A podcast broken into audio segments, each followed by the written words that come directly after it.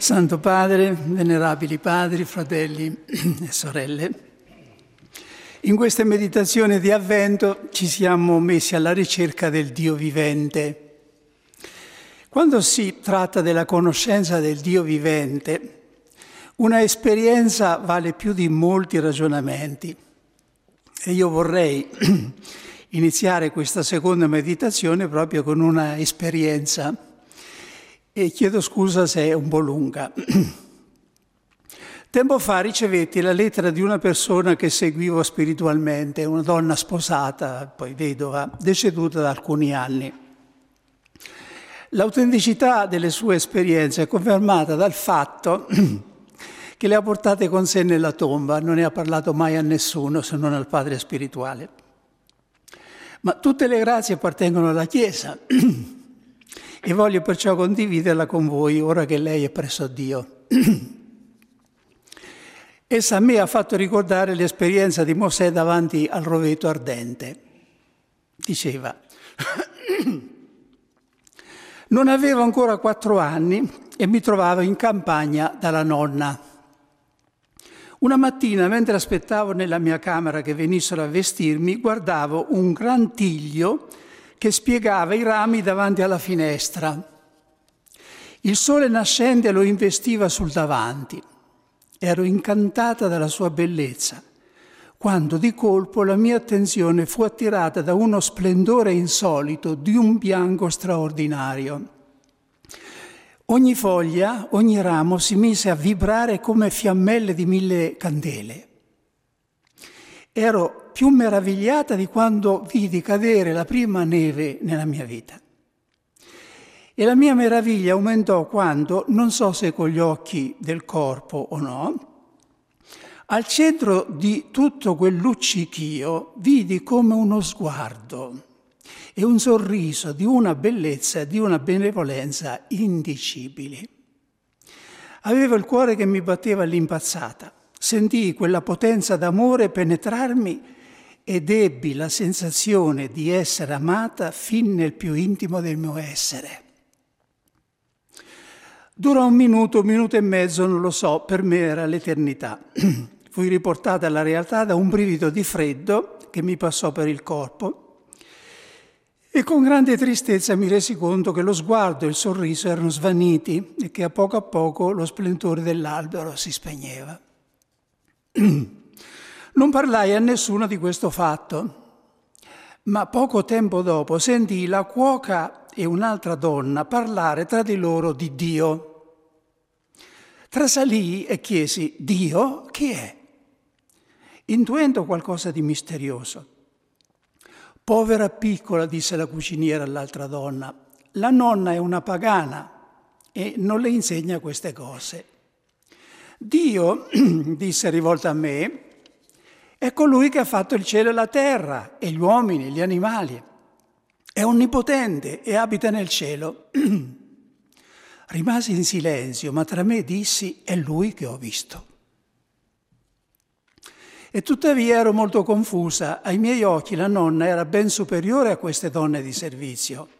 Eppure la cuoca aveva detto che era una pagana perché non conosceva Dio e io avevo capito che era un termine dispregiativo che aveva ragione, un mattino aspettavo di nuovo che venissero a vestirmi. Ero impaziente e deploravo il fatto che i miei abiti di bambina si abbottonavano solo sul di dietro. Alla fine non aspettai più e dissi, Dio, se tu esisti e sei veramente onnipotente, abbottonami il vestito sulla schiena perché possa scendere in giardino. Non avevo finito di pronunciare queste parole che il mio vestito si trovò abbottonato. Restai a bocca aperta, atterrita dall'effetto delle mie parole. Le gambe mi tremavano, mi sedetti davanti allo specchio dell'armadio per constatare se era vero e per riprendere fiato. Non sapevo ancora cosa significasse la frase tentare Dio, ma capivo che sarei stata ridotta in polvere se mi fossi opposta alla sua volontà. Tutto un cammino di santità seguito a questa esperienza conferma che non si trattava di una immaginazione di una bambina. Ora, venerabili padri e fratelli, continuiamo, proseguiamo la nostra riflessione sul Dio vivente. A chi ci rivolgiamo noi cristiani quando pronunciamo la parola Dio, senza altra specificazione? A chi si riferisce quel tu quando con le parole del Salmo diciamo, oh Dio, tu sei il mio Dio? Chi risponde adesso, per, per così dire, all'altro capo del, del filo? Quel tu non è semplicemente Dio Padre, la prima persona divina, quasi che essa sia esistita o sia pensabile un solo istante senza le altre due. Non è neppure, come pensava un po' la teologia latina, l'essenza divina indeterminata, quasi che esista un'essenza divina che solo in un secondo momento si specifica in Padre, Figlio e Spirito Santo. No, l'unico Dio è il Padre che genera il Figlio e con lui ispira lo Spirito Santo, comunicando ad essi l'intera sua divinità. È il Dio comunione d'amore, in cui unità e trinità provengono dalla stessa radice e dallo stesso atto e formano una triunità in cui nessuna delle due cose precede l'altra, né l'unità nella pluralità, ma coesistono insieme. Quel tu a cui ci rivolgiamo nella preghiera, secondo i casi e la sensibilità di ognuno, può essere una persona particolare, o il Padre, o il Figlio Gesù Cristo, o lo Spirito Santo. Ma per la comunione trinitaria ogni persona divina eh, contiene le altre due, in ogni persona ci sono presenti le altre due. La Trinità è come uno di quei triangoli musicali che da qualsiasi lato si tocchi vibrano e danno lo stesso suono. Il Dio vivente dei cristiani, in altre parole, è la vivente Trinità. La dottrina della Trinità è contenuta come in nuce nella rivelazione di Dio come amore. Io ho avuto diverse occasioni di predicare alle comunità cristiane che vivono e lavorano negli Emirati Arabi. Vengono in maggioranza dall'India, dalle Filippine, da altri paesi asiatici, sono lavoratori naturalmente, ma sono la maggioranza della popolazione. E sono tra le comunità cristiane più fervorose che io ho incontrato in tutti i miei giri nel mondo.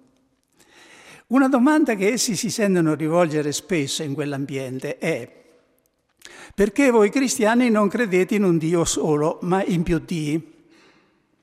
Ho cercato di aiutarli eh, a dare una risposta a se stessi e agli altri usando un linguaggio semplice che però forse contiene qualche cosa che ci aiuta, aiuta anche noi a capire qualcosa di questo mistero, non il mistero in sé. Noi cristiani, spiegavo loro, crediamo in un Dio solo, uno e trino, perché crediamo che Dio è amore. Dire Dio è amore, come dice Giovanni, è dire implicitamente che Dio è Trinità. Ogni amore è amore di qualcuno di qualcosa, non si dà un amore a vuoto, senza oggetto. Ora, chi ama Dio per essere definito amore?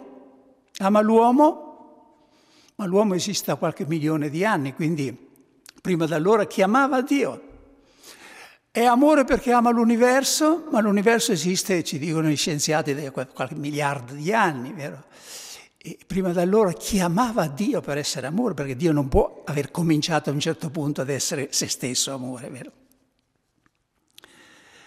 I pensatori greci e in genere le filosofie religiose di tutti i tempi concependo Dio soprattutto come pensiero, nus, potevano rispondere Dio pensava a se stesso, era puro pensiero, pensiero di pensiero. Ma questo non è più possibile nel momento in cui si dice che Dio è anzitutto amore, perché il puro amore di se stesso eh, sarebbe pure egoismo, che non è l'esaltazione massima dell'amore, ma la sua negazione totale. Ed ecco la risposta che, della rivelazione che è stata faticosamente esplicitata dalla Chiesa attraverso i suoi concili. Eh. Dio è amore da sempre, ab eterno, perché prima ancora che esistesse un oggetto fuori di sé da amare, amava in se stesso il Verbo, il Figlio, che lo riamava di un amore infinito, cioè nello Spirito Santo. Questo non spiega certamente il mistero, però ci fa capire in qualche modo che Dio non può essere non può essere, può essere, è unico però non può essere solitario perché altrimenti non sarebbe amore. Ci aiuta a intuire perché in Dio l'unità deve essere anche pluralità, perché non si dà amore se non almeno tra due persone. Un Dio che fosse pura legge o pure potere non avrebbe bisogno di, di essere trino, vero? E questo spiega perché i triunvirati non, non, sono mai durati a lungo nella storia, i triunvirati, perché il potere è difficile esercitarlo in tre, uno deve eliminare gli altri. Occorre, ha scritto Enrico, eh, Henri de Lubac, una frase che mi impressiona molto, occorre che il mondo lo sappia la rivelazione di Dio come amore sconvolge tutto quello che esso aveva concepito in precedenza della divinità. Nessun trattato sulla Trinità è capace di farci entrare in un contatto vivo con essa, come la contemplazione dell'icona della Trinità di Rublev, di cui vediamo una riproduzione in mosaico qui nella parete di fronte.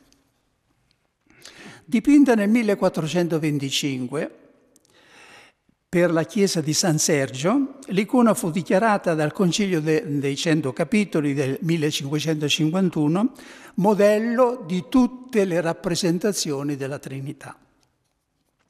Il dogma della Trinità e unità di Dio viene espresso dall'icona di Rublev dal fatto che le, le figure presenti sono tre e ben distinte, ma somigliantissime tra di loro. Soprattutto una cosa colpisce stando davanti a questa icona, che ormai è diffusissima anche tra noi in Occidente, mm, ed è la pace profonda e l'unità che emana dall'insieme. Dall'icona si sprigiona un silenzioso grido, siate una cosa sola, come noi siamo una cosa sola. San Sergio di Radonez, per il cui monastero fu dipinta l'icona, si era distinto nella storia russa per aver riportato la pace, l'unità tra i capi, in discordia tra di loro, e aver reso così possibile la liberazione della Russia dai tartari. Il suo motto, motto di questo santo, era contemplando la Santissima Trinità, vincere l'odiosa discordia di questo mondo. E Rublev ha voluto raccogliere l'eredità spirituale di questo santo russo, che aveva fatto della Trinità la fonte ispiratrice di tutta la sua vita e del eh, suo operato. Da questa visione della Trinità raccogliamo dunque eh, soprattutto l'appello all'unità. Tutti vogliamo l'unità. Dopo la parola felicità non ce n'è un'altra che risponda a un bisogno altrettanto impellente del cuore umano come questo dell'unità. Noi siamo esseri finiti capaci di infinito, dice la filosofia. E questo vuol dire che siamo creature limitate che aspiriamo a superare il nostro limite, perché vogliamo essere quod ammodo omnia, in qualche modo tutto. Non ci rassegniamo a essere solo quello che siamo, dei frammenti, frammentini insignificanti, granelli di sabbia. E chi non ricorda negli anni giovanili, io lo ricordo, qualche momento di struggente bisogno di unità, quando uno avrebbe voluto che tutto l'universo fosse raccolto in un solo punto e lui essere con tutti gli altri in quell'unico punto. Tanto il senso della frammentarietà, della solitudine veniva sperimentato con sofferenza. San Tommaso d'Aquino, come sempre, aveva dato la, una ragione lucida di tutto questo. Dice, poiché l'unità unum è un principio dell'essere come la bontà, il bonum, ne deriva che ognuno desidera naturalmente l'unità come desidera il bene. Per questo, come la mancanza del bene causa sofferenza, così anche la mancanza di unità so, provoca sofferenza.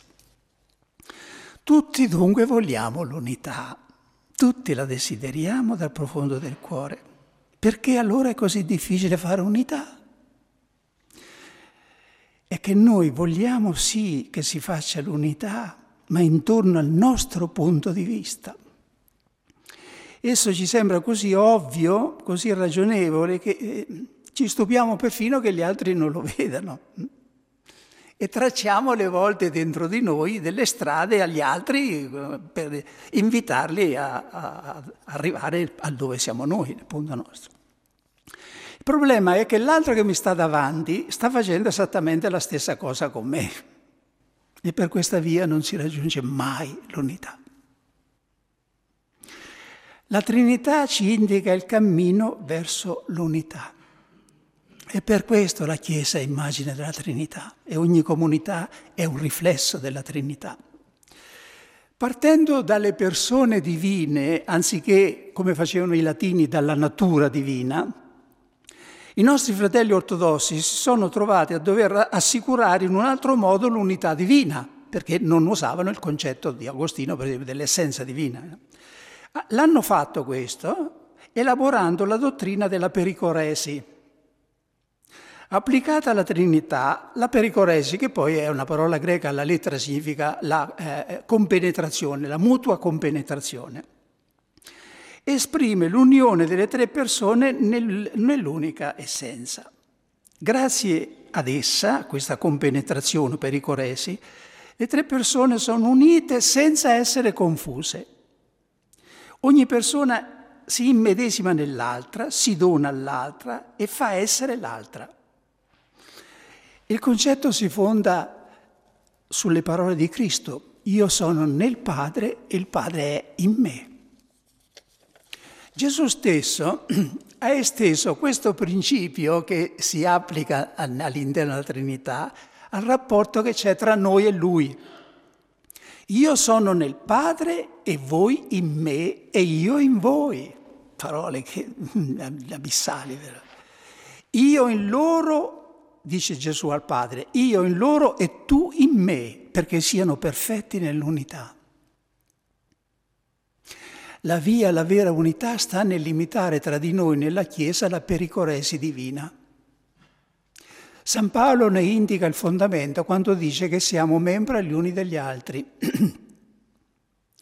In Dio la pericoresi si basa sul fatto che c'è una sola natura divina, in noi sul fatto che siamo un corpo solo, uno spirito solo. L'Apostolo Paolo ci aiuta a capire cosa significa nella pratica vivere tra noi la pericoresi o la mutua compenetrazione. Dice, se un membro soffre, tutte le membra soffrono insieme. E se un membro è onorato, tutte le membra gioiscono con lui. O dovrebbero gioire con lui. Portate i pesi gli uni degli altri, così adempirete la legge di Cristo. I pesi degli altri sono le malattie, i limiti, i crucci, anche i difetti e i peccati. Vivere la pericoresi significa immedesimarci con l'altro, calarci per così dire nei suoi panni, nel cercare di capire prima di giudicare. E in questo le tre persone divine ci sono un modello, proprio perché le tre persone divine sono sempre impegnate a onorare l'un l'altra. Io sono impressionato, per esempio, nel Vangelo, Gesù non pronuncia il suo nome, insegna ai discepoli a dire Abba, Abba, lo Spirito Santo non proclama il suo nome che è Ruach, no, lo Spirito Santo le uniche parole che insegna sono Maranatà, vieni Signore Gesù. Oppure dice Paolo, insegna a dire Gesù è il Signore, lo Spirito Santo insegna a dire Gesù è il Signore. Nessuno può dire Gesù è il Signore se non nello Spirito Santo. Quindi le tre persone divine sembrano più impegnate a onorare l'altra che ognuno se stesso. C'è un solo luogo al mondo, io penso, dove la regola ama il prossimo tuo come te stesso è messa alla pratica in senso assoluto ed è la Trinità. Ogni persona divina ama l'altra esattamente come se stessa. Come è diversa l'atmosfera che si respira quando in un corpo sociale ci si sforza di vivere con questi ideali davanti, non dico così realizzandoli, che è una cosa impossibile, ma con questi ideali davanti. Pensiamo a una famiglia in cui il papà è impegnato a onorare e difendere la moglie davanti ai figli a tutti gli estranei, in cui dice sempre, come diceva Maria dopo aver trovato Gesù nel Tempio, tuo padre Dio, tuo padre Dio, tuo padre Dio, sempre insieme. Pensiamo a una comunità in cui ci si sforza di mettere in pratica la raccomandazione di San Giacomo. Non sparlate gli uni degli altri. Oppure quella di Paolo, gareggiate nello stimarvi a vicenda. Ma lasciamo dire queste cose ai santi, meglio, eh, perché essi l'hanno messa in pratica, io le dico, essi l'hanno messa in pratica. In una delle sue ammonizioni, Francesco d'Assisi dice, Beato quel servo, il quale non si inorgoglisce per il bene che il Signore dice e opera per mezzo di lui, più che per il bene che dice e opera per mezzo di un altro. E Sant'Agostino diceva al popolo, se tu ami l'unità, tutto ciò che in essa è posseduto da qualcuno lo possiedi anche tu. Bandisci l'invidia e sarà tuo ciò che è mio. E se io bandisco l'invidia, è mio ciò che possiedi tu. L'invidia separa, la carità unisce. Soltanto la mano agisce nel corpo, come l'occhio soltanto vede, la mano soltanto agisce, però la mano non agisce soltanto per se stessa, ma anche per tutto il corpo. Difatti, diceva Agostino, se arriva un colpo, un sasso scagliato all'altezza del, del, volto, la mano non sta quieta dicendo il volto, il colpo non è diretto a me, no? si alza per, perché l'occhio vede per la mano la mano agisce per l'occhio. Voleva dire Sant'Agostino, se tu ti sforzi di mettere il bene della comunità al di sopra della tua affermazione personale, ogni carisma e ogni onore presente in essa sarà tuo come in una famiglia unita l'onore di un membro è, è la felicità di tutti gli altri. ecco perché la carità è la via migliore di tutti. Essa moltiplica i carismi, fa del carisma di uno il carisma di tutti. Anzi, in un certo senso la, la carità, l'amore per l'unità fa sì che il mio carisma sia più degli altri che mio. qualche volta, scusate, porto questo esempio un po' personale. In questo momento io sto esercitando un carisma di insegnamento. E io potrei inorgoglirmi o così pensare, eh, sarei un cimbalo squillante, no? però chi ascolta gode del carisma senza pericolo. Quindi la carità fa sì che uno goda di un carisma senza pericolo mentre l'altro ce l'ha con pericolo. Chi ce l'ha, chi lo possiede, lo possiede con pericolo. Contemplare la Trinità aiuta davvero a vincere l'odiosa discordia del mondo. Il primo miracolo che lo Spirito Santo fece a Pentecoste fu quello di fare dei discepoli un cuore solo, un'anima sola, renderli concordi, concordi, cioè un solo cuore. Ed egli è pronto a fare, se non in maniera così carismatica, però è pronto sempre a fare questo, a cambiare la discordia in concordia. Si può essere divisi nella mente, in ciò che ognuno pensa su questioni dottrinali o pastorali ancora legittimamente dibattute nella Chiesa, ma mai divisi nell'amore, mai divisi nell'amore. Il celebre adagio diceva in dubiis libertas, in omnibus vero caritas. Questo significa propriamente imitare l'unità della Trinità, che è una unità nella diversità.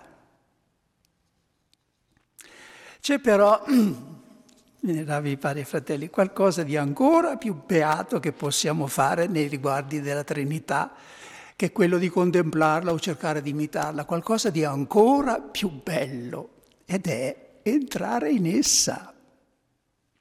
Noi non possiamo abbracciare l'oceano, vero? Però possiamo tuffarci dentro di esso, entrare in esso.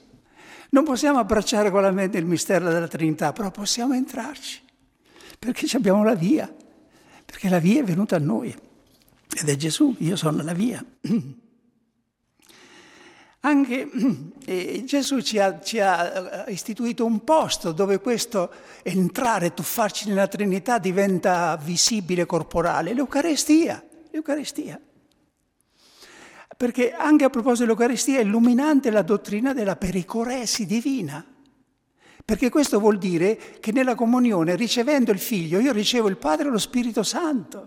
Perché dove c'è una persona ci sono le altre e diventiamo, commensali della Trinità nell'Eucarestia, come si vede nell'icona di Rublev che i tre sono riuniti intorno a un altare dove c'è una coppa, è come se la Trinità ci aspettasse intorno all'altare.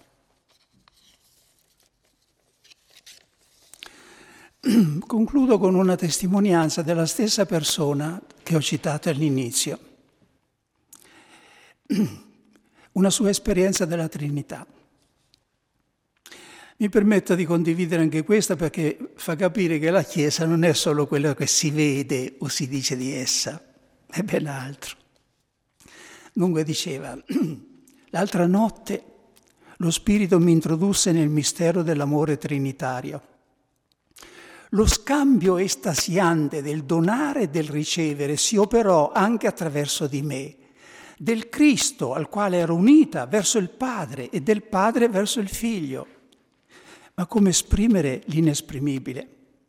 Non vedevo nulla, ma era ben più che vedere e le mie parole sono impotenti a tradurre questo scambio nella giubilazione che si rispondeva, si slanciava, riceveva e donava.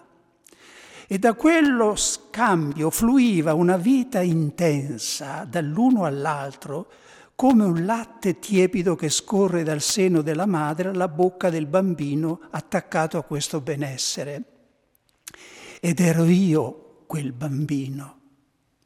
Era tutta la creazione che partecipava alla vita, al regno, alla gloria, essendo stata rigenerata in Cristo. O Santa e vivente Trinità, rimasi come fuori di me per due o tre giorni e ancora oggi questa esperienza rimane fortemente impressa in me. I mistici, sia quelli noti come San Giovanni della Croce che celebriamo oggi, sia quelli sconosciuti come questa donna, sono i testimoni privilegiati del Dio vivente. Essi svolgono per il popolo cristiano un ruolo simile a quello degli esploratori che per primi entrarono nella terra promessa. Essi tornarono indietro per spronare il popolo a varcare il Giordano, prendere possesso di una terra dove dicevano scorre latte e miele. E noi siamo incamminati a una terra promessa dove scorre davvero, abbiamo sentito, latte e miele. Quando si deve attraversare un braccio di mare, diceva Sant'Agostino, la cosa più importante non è aguzzare la vista e cercare di vedere cosa c'è sull'altra sponda, ma è salire sulla barca che porta da quella sponda. Dovrebbe bastare questo per farci amare la Chiesa, perché essa è la barca che porta quella terra promessa dell'eternità. Cristo non ha costruito questa barca solo per alcuni privilegiati, no? Essendo Dio, tutte le creature sono sue. L'ha costruita per tutta l'umanità, anche se i più vi viaggiano, io, per così dire, da clandestini, cioè non senza saperlo. Ma, ma ci sono, se non nella Chiesa istituzionale, in, altro, in qualche altro modo, appartengono a Cristo. Ricordo di aver letto in un romanzo dello scrittore cattolico scozzese Bruce Marshall questo pensiero era uno scrittore un po' umorista. Gesù, da buon falegname quale era diventato alla scuola di suo padre Giuseppe, ha riunito i pezzi di legno più sgangherati e bitorzoluti che ha trovati nel mondo e con essi ha costruito una barca che però, nonostante ciò, tiene ancora il mare dopo venti secoli. Che lo Spirito Santo, venerabili padri e fratelli, ci mantenga ben aggrappati al legno di questa barca per non fare naufragio nella fede e arrivare così là dove la Trinità ci attende.